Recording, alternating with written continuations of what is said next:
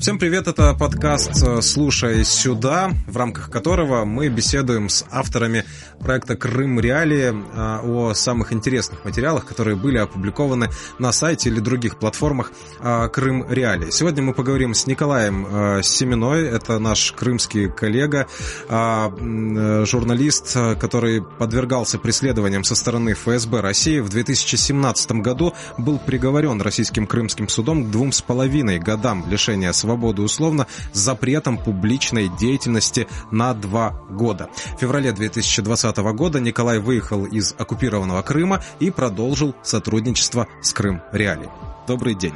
Добрый день, Сергей. А, во-первых, я очень рад тому, что мы можем с вами общаться, вот сидя в одной студии. К сожалению, это, это а, происходит не, не, не в том регионе, где бы мы хотели, но а, я бы хотел с этого начать наш разговор. Вы долгое время а, в Крыму фактически были лишены права заниматься своей профессиональной деятельностью, права заниматься журналистской деятельностью, и вот вы сейчас на а, свободной украинской земле, а, вам теперь для вас нет запрета на то, чтобы писать, на то, чтобы публиковать свои мысли. Как вам это ощущение? Я тоже рад находиться в дружном коллективе э, редакции Крым Реалий. И тем более, что очень много земляков здесь работает. И мне э, нравится быть вместе с вами, в таком, вместе с журналистами, значит, делиться темами, делиться впечатлениями. Я выехал из э, Крыма 18 февраля еще. Еще, э, я думаю, что и сейчас проходит какой-то процесс адаптации, потому что к свободе нельзя так очень быстро привыкнуть после того, что было в Крыму. А, а, в, чем, а в чем это выражается? Вот почему не, не, нельзя, нельзя к свободе привыкнуть? В чем, в чем это выражается? Вы стеснены в, в том, как вы высказываете свои мысли, или, или как-то по-другому? Не, вот сразу, когда я приехал, значит, мне очень э, сложно было а, привыкнуть к мысли, что я уже на свободной земле, и я не могу вести себя так, как, так, как там. То есть там нужно было не каждый раз оглядываться на то, кто вокруг тебя находится, нет ли там каких-то подслушек, потому что очень долго за мной было внешнее наблюдение, и э, можно свободно фотографировать, а там, когда я выходил в город с фотоаппаратом, обязательно его проверяли несколько раз, что я наснимал. Вот такое тоже было. И э, вообще э, очень тяжело психологически э, ощущать, что когда ты включаешь компьютер, то в компьютере кто-то сидит и смотрит все, что ты делаешь. И когда ты говоришь по телефону, то тоже должно быть в э, тебя сознание в голове о том, что тебя кто-то слушает. Вот. И это постоянно, и присутствие всегда очень угнетало.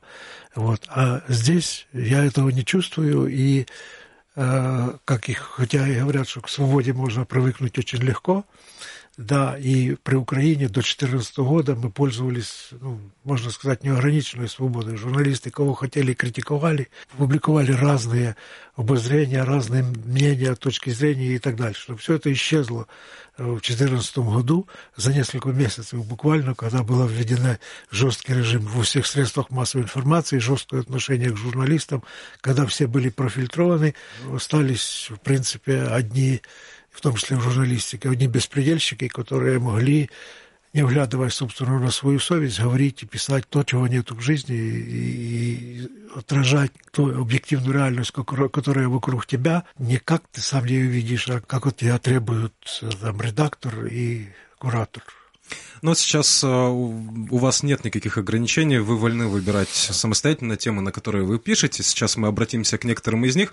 А, но все-таки, да, а, понятно, что Крым, а, можно из Крыма уехать, да, но Крым не так-то просто может отпустить на самом деле. И даже те, кто выехал на материковую часть Украины, часто думают о Крыме, пишут о Крыме и так далее. Вот о чем, на какие темы вы пишете в вашей колонке?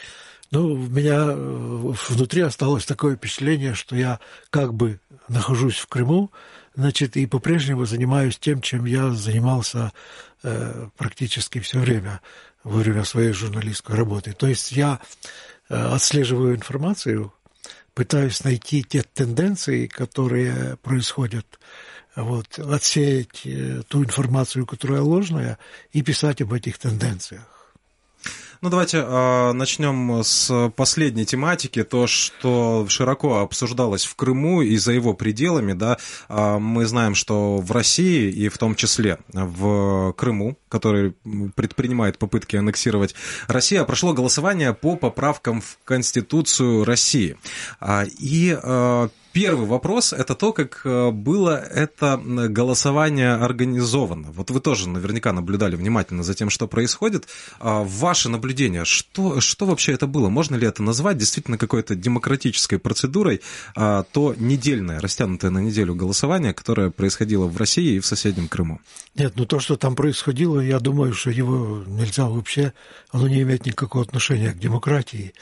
Э, и смысл этого действия в том, что и Кремль, и вся российская власть, они э, четко понимают, что народ их просто так не поддерживает, что у них нет большинства, что у них э, попадали все рейтинги и так дальше. Но они ими двигало страстное желание получить нужный результат, потому что это для них вопрос жизни и смерти. Вот точно так, как вот что, то, что сейчас происходит с хабаровским губернатором, значит, он не обеспечил нужный результат и уже сидит в тюрьме. То есть я Либо... правильно понимаю, для, даже для россиян вот то, что произошло в начале июля, да, а, это было неожиданно, они такого тоже не видели никогда? Не только ну, Да, они, э, я думаю, что россияне допускали, что будет какой-то процент фальсификаций там и так дальше, но все, э, но они предполагали, что все будет сделано по-человечески. Но хотя, позвольте, ведь весной, хотя, Весной 2014 года, извините, что я перебиваю, весной 2014 года в Крыму произошла, ну, примерно а, та же ситуация. Вот то, что называется референдумом, да, оно происходило, ну, в, в похожих условиях и, и похожими методами. А если в этом году мы наблюдали там избирательные участки на лавочках, в багажниках автомобилей, да, то в 2014 году а, мы наблюдали в Крыму избирательный процесс по а, неактуальным спискам избирателей, так как он в Крыму на нашей памяти не проводился никогда, без наблюдателей, независимых, а, с очень непонятными системами защиты э, и так далее. Вот э, что можно сказать тем россиянам, которые сейчас удивлены, что, оказывается, вот так можно провести плебисцит и на его основе какие-то вот решения принимать? Ну да, они даже тогда э, ну, предполагали, что, возможно, будет так, как на референдуме. Да, то есть какие-то невидные фальсификации, незаметные и так дальше. И я вообще думаю, что итогов референдума тогда в 2014 году их вообще и не считали. Когда закрылись избирательные участки, через два часа они объявили уже результат и ссылались на то, что ну что там считать, там нечего считать. Но результат уже был задан, хотя... Не, не менее э, полутора миллионов бюллетеней, по-моему. Да, хотя я много ездил по избирательным участкам в тот день, значит, и видел, что очереди и люди на участках толпились. Это было только в первой половине дня. Во второй половине дня и к концу дня там уже в избирательных участках было пусто. И там уже они бросали за тех, кто не пришел, значит, и так дальше. Но все это же еще было ну, в пределах нормальных фальсификаций, если так говорить.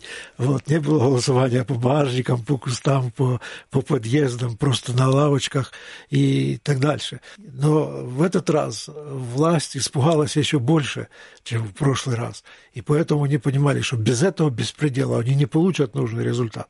Там их социологи уже опубликовали и как бы директиву, на, сколько голосов кто должен выйти и так дальше. Вот. Но они понимали, что даже при том уровне фальсификации, который был на, на э, референдуме, они не получат нужный результат. И просто российское общество, оно разделено на несколько таких, ну, страт, что ли.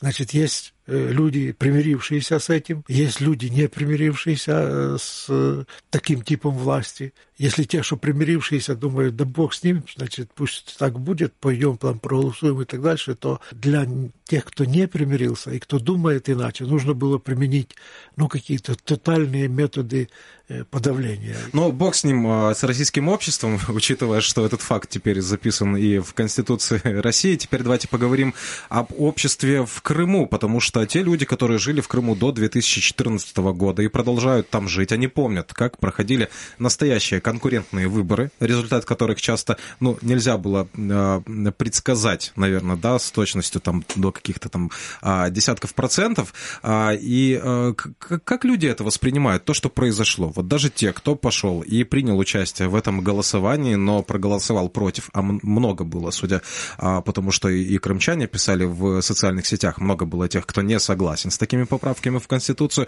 как они теперь смотрят на эти результаты? Ну вот первый э, опыт таких выборов э, конкурентных, каких можно вспомнить в Крыму, это были выборы президента Крыма. Значит, я помню э, это полное убеждение Багрова, когда он надеялся на то, что победит именно он, и другого результата он просто не допускал тогда.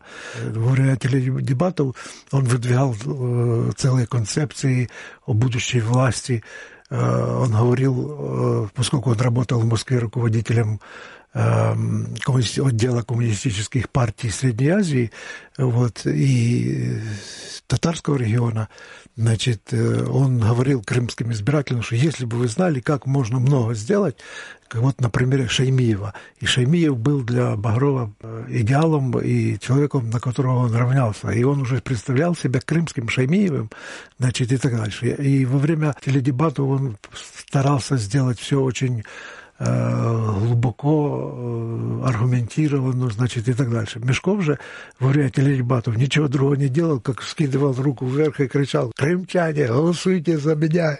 и «Блок Россия!» и так дальше. И э, все думали, что это все шуточки. А когда Э, стали, пришел день голосования, я пришел в избирательную комиссию, а там все стоят на ушах, говорят, если бы ты знал, что происходит, на всех участках голосуют за Мешкова. Вот. Я не хочу сказать, что это положительный пример выборов, но вот с этого времени, э, момента начался э, тот период, когда люди голосовали так, как они сами хотели. В России же этого не было никогда особенно после этих поправок, которые э, внедряются в жизнь и будут внедряться еще многими законами, которые их усилят, это уже э, суперуправляемая диктатура. И, и, и россияне понимают это, и многие протестуют против такой ситуации. В том числе в Крыму люди тоже понимают, и там тоже есть э, несогласные с этим, и, э, но большинство понимают, что на их стороне сила. И протестуй, не протестуй, и если ты будешь, чем больше ты будешь протестовать, тем больше людей будет объявлены членами Хизбут Тахрира или свидетелями Еговы, вот, и будут запроторены за решетку. Ну вот если следить за информационным пространством Крыма, а, можно заметить, что куда-то вообще подевались любые новости, которые касаются внутренней политики в Крыму. Какого-то противостояния между политическими лагерями, да, противостояния между а, властью и оппозицией в Крыму. Есть ли в Крыму сейчас хоть какая-то оппозиция? Мы видим, да, что есть а, там в Симферополе несколько общественных активистов, которые могут выйти с, пике, с пикетами. Но неужели на этом а, оппозиционная повестка в Крыму исчерпывается? И, и несмотря на эти слабые слабые протесты, и они, и, блогеры там их называют, и все, и, значит, и они шельмуются вот, при каждом удобном случае и так дальше. Аксенов, выступая и по телевидению и так дальше, находит для, именно для них самые нелицеприятные слова, не говоря э, даже о том, правы ли или не правы, их аргументы какие-то есть, видимо. Вот никто на это не смотрит. Э, и э, те газеты и то телевидение, которое сейчас есть в Крыму, независимо от языка, там, допустим, крымско-татарское телевидение и так дальше, они все существуют для того, чтобы популяризировать и оправдывать действия власти. Если власть примет какое-то даже самое большее сумасшедшее решение, все равно эти средства массовой информации будут его оправдывать и будут его поддерживать и показывать, как это хорошо, как это классно Но... и, и так дальше. Но э, средства массовой информации, да, ну, в, в определенном а, положении, да, это коммуникатор все-таки между властью и обществом, и зависит успешность этого коммуникатора от того, насколько это средство массовой информации популярно.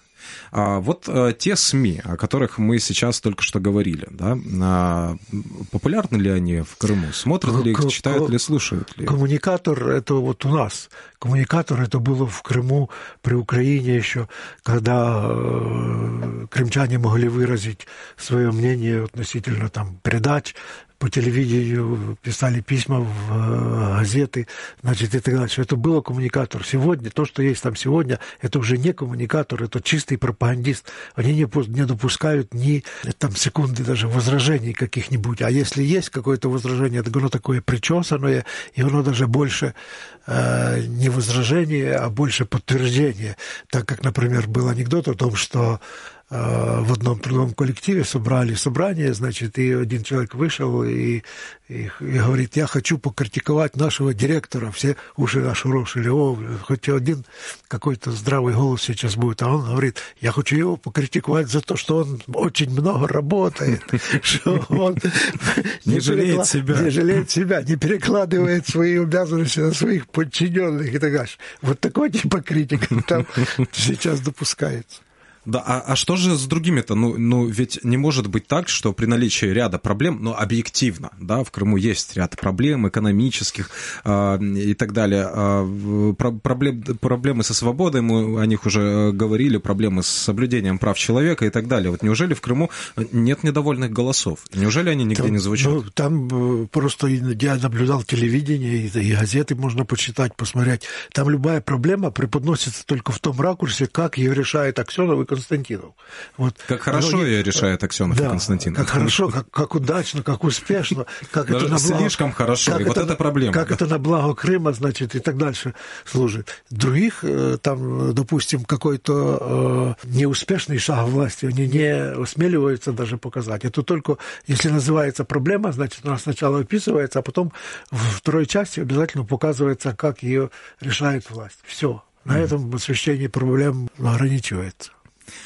еще одна а, тема, которая вот такой красной линией через ряд ваших материалов проходит, это Крым как полигон да, для отработки каких-то тактик, которые потом э, применяются на а, территории соседней России, причем да, вот в таком уже глобальном масштабе. Вот только что мы говорили о крымском референдуме, да, как таком прообразе того голосования за поправки в Конституцию России, а вот по каким еще явлениям можно понять, что Крым является для России вот таким испытанием испытательным полигоном. Вот еще когда э, по моему делу в Крыму было следствие, и мы работали вместе с адвокатами, вот так Александр Попков, известный российский адвокат, э, который входит в адвокатское объединение Агора, он тогда посмотрел, посмотрел, а он отлично знал э, ситуацию в самой России, значит, он посмотрел, посмотрел и говорит, здесь в Крыму обкатывают те методы, Э, значит, которые будут со временем перенесены в Россию.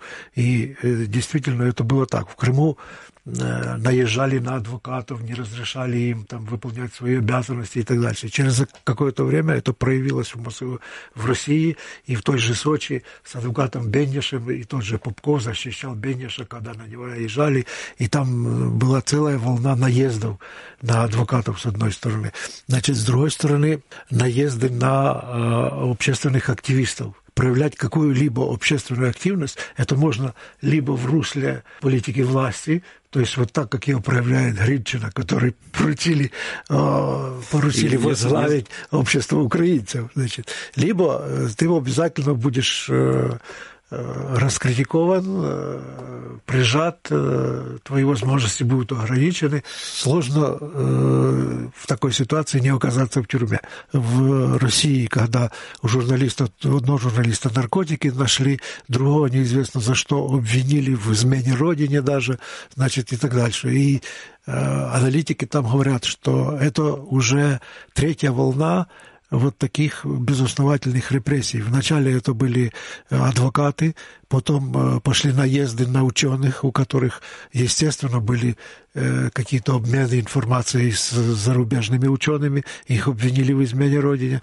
И теперь пришло время, значит, журналистов, которых тоже за малейшие, там, скажем, контакты и связи с коллегами за рубежом их, их э, обвиняют в измене Родине. Я вам скажу одну такую вещь, видимо, и слушатели, и вы знаете эту историю, когда в кафе «Диван», э, значит, вместе с Вацлавом Радзивиновичем, московским субкором газеты э, выборчей из Варшавы, значит, нас замели, забрали ФСБ, значит, там и так дальше.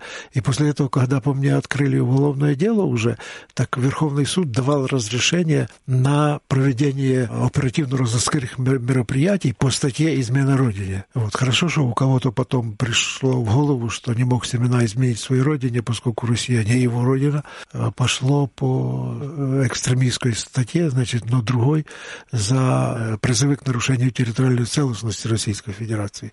Но и это тоже было серьезно, и, и психологически это было очень тяжело. А, такой вопрос. А, учитывая да, то, то, что Крым в нынешнем состоянии представляет, с одной стороны, выжженное поле, да, независимой журналистики в Крыму практически нет, те остатки, которые э, есть там еще, они на таком полуподпольном э, положении находятся. А, общественные организации, да, а, общественники, они стреножены фактически, да, потому что не, нет у них а, какого-то пространства для маневров и, и действий. Э, экологи крымские сегодня, по большому счету, молчат молчат. А, правозащитники крымские действуют только вот в, в тех рамках, которые отведены. И э, говорим мы о том, что Крым это такой испытательный полигон для репрессивных технологий, которые потом применяются на территории России. А вот на этом крымском поле экспериментов есть у гражданской обороны песня про русское поле экспериментов. Да, вот мы говорим сейчас о крымском поле экспериментов. А, а что еще может вообще вырасти? Ну, потому что, ну, были некоторые надежды. Ну, вот захватила Россия Крым, ну, вымела, да, все все вычистило, все информационное, правовое поле и так далее, но будет развивать какое-то свое или, или нет? Не происходит этого. Кто мог предположить, что в России начнут преследовать свидетелей Иеговы? Никто, нигде в мире никто их не преследует, значит, и так дальше. А Россия вдруг ни с того ни с сего взяла и, и, и из Крыма начиная, кстати, то, опять же, сначала пострадали Джанкойский, потом Ялтинский, значит, и за веру за какие-то убеждения им 6 лет э, лишения свободы. Это уже страшное, в принципе, наказание такое, что вряд ли с ним можно, в принципе, хотя бы согласиться вообще. Вот. Э, что касается экологии, сейчас в Крыму новая российская эта власть, они вообще с природой и с экологией Крыма, они вообще не считаются. Когда мы говорим о Крым, Крымский мост, Крымский мост, так нужно понимать, что э, это не Крымский мост, а это из 19 общих километров, это 12 километров дамбы, которая буквально перегородила Керченский пролив и перегородила свободный проход воды, свободное плавание рыб, перегородила места, где рыба не рестилась, значит, и так дальше. С другой стороны, эти постоянные учения, радиоволны, потом эхолоты э, военных кораблей, и еще кто его знает, что там из этих кораблей э, в водное пространство распространяется, но те выбросы дельфинов, которые там происходят, уже счет уже идет на тысячи, это все оттуда, потому что дельфины просто дуреют от того, что происходит в толще воды. Они же тоже там, у них свои холоты и так дальше, и они просто теряются. Кроме того, значит, об этом молчат, но э, там российские водолазы, они уже облазили все подводное пространство, где какие корабли там старые лежали, все, они уже все это понаходили, вот, и э, поднимают раритеты, и отправляется все это в Россию, это идет э, полное воровство подводного пространства которое могло бы обогатить музеи всего мира, если бы оно демонстрировалось где-то свободно, значит, а не вывозилось в Россию. Во время войны в Черном море было захоронено очень много химического оружия. Что с ним сейчас происходит? Они молчат, но они его исследуют. Очень много из них поднято. Вот. А где оно утилизировано? Его не вывозили в Россию. То есть вот те самые бочки с ипритом, люизитом? Да, да, да. Это те самые бочки, которые... Э, которые показывали годные, по телеканалу НТВ перед каждым которые, курортным сезоном. Которые годные 50 да. лет и которых срок годности вышел, значит, и агитировал в пользу Сочи. Но перед каждым курортным потому, сезоном рассказывали Сочи, о боевом да, оружии, да, да, химическом. О, да. о радиационных захоронениях в Багерово, угу. значит, о химическом оружии в Черном море, значит, и так дальше. Это были постоянные темы, пугалки для того, чтобы россияне не ехали в Крым, а ехали в Сочи. Вот. Но, тем не менее, россияне все равно выбирали Крым, значит, и так дальше. И, и существует сегодня, например, в канун курортного сезона, можно сказать, что существует огромная разница в том, как э, россияне отдыхали в Крыму до оккупации и как они сейчас отдыхают в Крыму. Раньше они приезжали в Крым, для них здесь, в Крыму, все было очень дешево, они чувствовали себя толсто суммами, притом каждая здравница была им очень рада, их принимали как друзей, значит, и, и так дальше. Сейчас они приезжают, берутся за голову, говорят, вот так у вас тут дороже, чем в Москве, значит, и так дальше. То, что сделано в Крыму после аннексии, оно сделано исключительно во вред Крыма и во вред курортного сезона, во вред курортной отрасли, во вред промышленности, во вред сельскому хозяйству.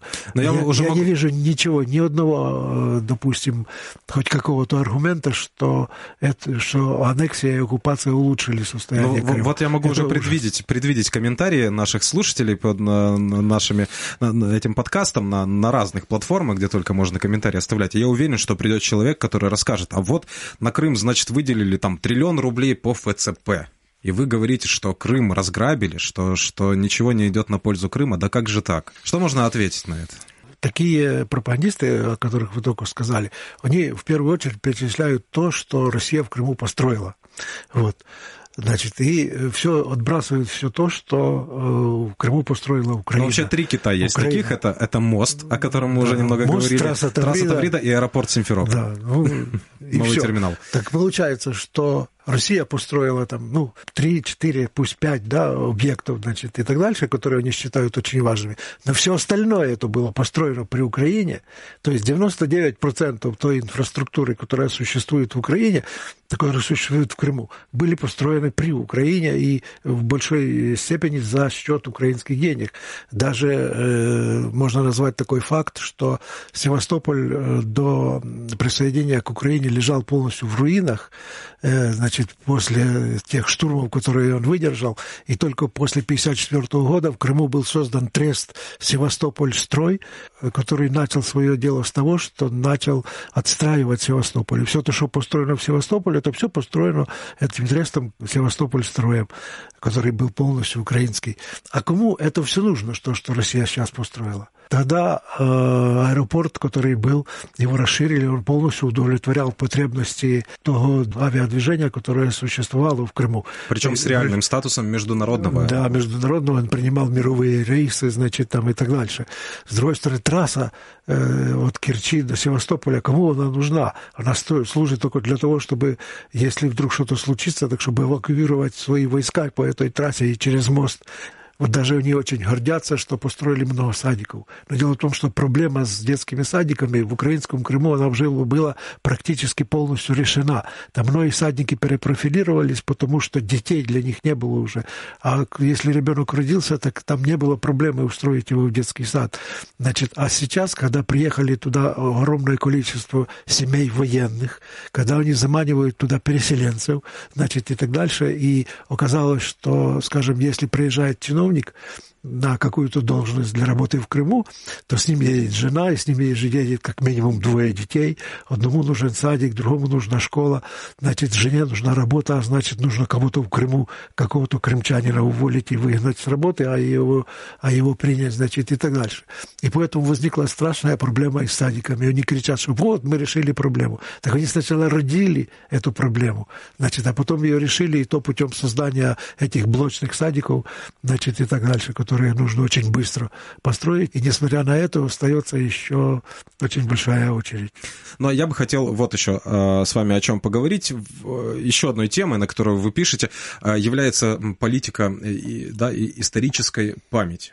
Вот то, что у меня вызвало самое большое удивление из э, тех материалов, которые есть, вот ваших, да, на сайте Крым Реали за последнее время, это то, что произошло в музее Максимилиана Волошина в Коктебеле, когда там в этом Э, доме, да, этого известного пацифиста, э, Максимилиан Волошин был убежденным пацифистом, насколько я знаю, а, произошла выставка, посвященная событиям Второй мировой войны.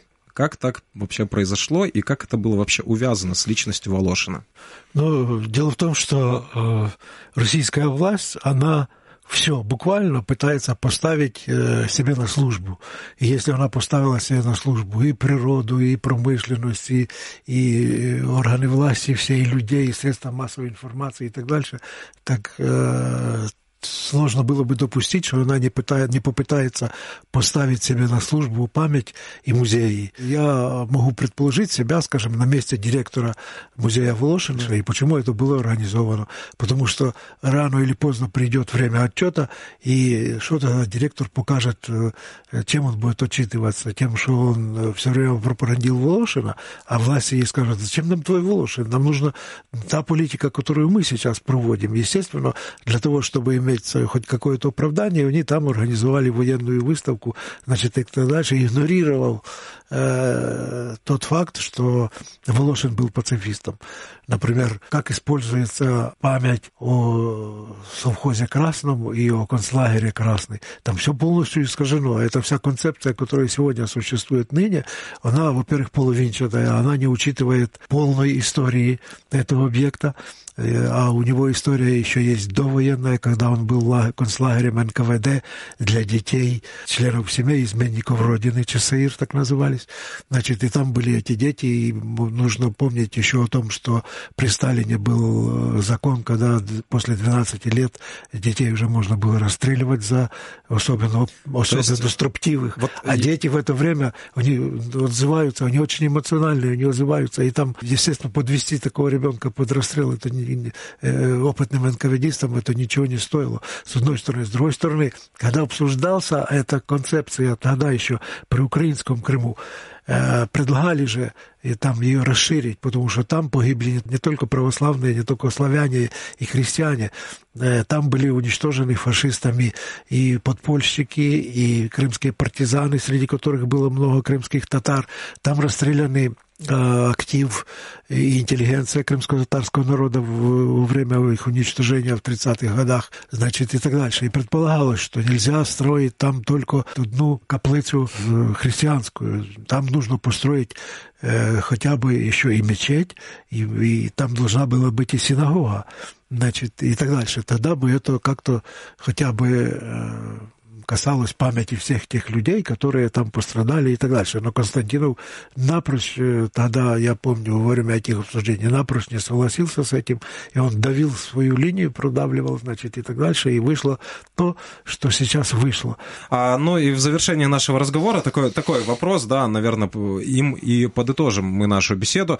А, Чувствуется ли вас, для вас разница работать журналистом в оккупированном Крыму или работать журналистом на материковой части Украины? Как-то отличаются вот те материалы, которые вы писали в Крыму, когда у вас еще была такая возможность, и те материалы, которые вы пишете здесь? Отличаются, конечно. Дело в том, что э, еще до судебного процесса, во время следствия, в Киеве по моим материалам была издана книга «Крымский репортаж. Э, хроники аннексии Крыма с 14 по 16 год» в эту книгу, эту 960 страниц, в нее вошли более 450 репортажей, которые я написал тогда, ну, как бы из подполья в Крыму. И там я преимущественно описываю те факты, которые я видел и которые я там мог наблюдать и так дальше. Это действительно репортаж о том, как происходила значит, аннексия Крыма, и, и, и это действительно хроники оккупации. Кроме того, Мустафа Джемилев эту книгу назвал «Энциклопедией оккупации Крыма», потому что в ней есть 11 разделов, которые распределены таким образом, что в одном описывается политика после оккупации, в другом экономика, потом международные отношения, потом межнациональные отношения, значит, и так дальше. Это действительно вышло действительно как бы энциклопедия. Сегодня же э, сложнее получить из Крыма готовые факты. Вот у меня есть э, в Крыму коллеги, друзья, информаторы, которые сообщают о том, что там произошло. И сейчас нужно описывать не просто факты, э, а нужно эти факты осмысливать и улавливать тенденции.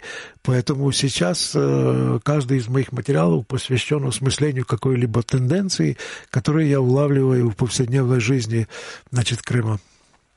Благодарю вас за беседу. Напомню, что на этот раз э, гостем подкаста «Слушай сюда» стал крымский журналист, обозреватель сайта «Крым Реалии» Николай Семена. Это был подкаст «Слушай сюда», в котором мы обсуждаем самые интересные и резонансные материалы авторов «Крым Реалии». У микрофонов сидели Сергей Макрушин и Николай Семена. Напоминаем, что слушать подкаст можно на сайте «Крым Реалии». Вы всегда можете найти свежий выпуск на главной странице. Также следите за нами в любом удобном для вас агрегаторе Google Podcasts, Apple Podcasts или SoundCloud. Зайдите и подпишитесь прямо сейчас. Нам очень важно услышать ваше мнение мнение. Если вы пользуетесь гаджетами Apple, зайдите на страницу подкаста в iTunes, оставьте отзыв и поставьте оценку от единицы до пятерки. Мы услышимся снова через две недели. Оставайтесь с Крым Реалии. Пока.